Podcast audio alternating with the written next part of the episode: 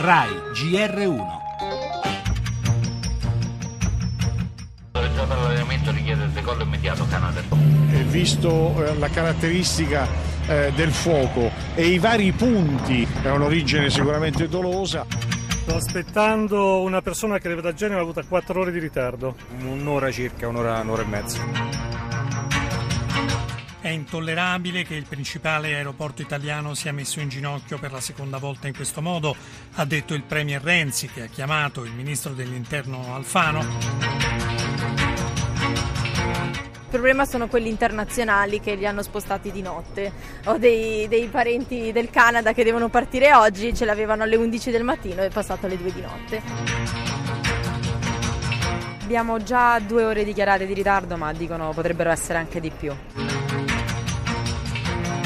L'Italia sapeva benissimo quali erano le condizioni sia dell'infrastruttura che dell'organizzazione, che non sono tra le migliori al mondo, ma non sono nemmeno così gravi da determinare addirittura una minaccia di andare via, non si capisce poi bene dove.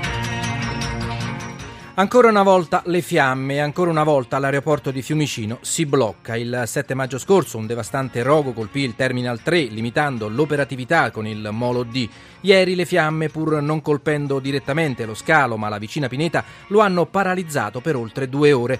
Un incidente doloso, ipotizza il sindaco Montino. L'inchiesta è in corso. Situazione intollerabile, afferma il premier Renzi. Impensabile che il principale hub italiano sia in balia di incidenti o peggio di malintenzionati, sia per una questione di sicurezza, sia perché a essere minata pesantemente è l'immagine all'estero non solo di Roma, già sotto i riflettori per il degrado urbano, ma dell'intera Italia, paese che fa del turismo il suo fiore all'occhiello. A tutto ciò, infine, si aggiunge la minaccia di Alitalia di voler voler abbandonare lo scalo definito inadeguato, parole contestate, come abbiamo sentito dal presidente dell'ENAC Riggio, ma che raccontano bene di un'Italia in perenne difficoltà e nella speranza di un nuovo decollo. Le altre notizie in primo piano, il caso Azzollini, il senatore NCD evita l'arresto grazie al PD, ma il partito si spacca e parleremo anche della riforma della RAI.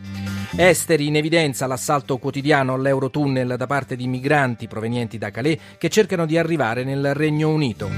E torneremo anche su un giallo irrisolto, quello dell'aereo della Malaysia Airlines scomparso nel 2014 con 239 persone a bordo. Sono stati ritrovati resti compatibili con il velivolo su un'isola dell'Oceano Indiano. E ancora trovato il responsabile dell'uccisione del leone Cecil, è un medico americano. Il cinema, 4 i film italiani in corsa per il Festival di Venezia. E infine lo sport, le amichevoli estive e i mondiali di nuoto a Casanna.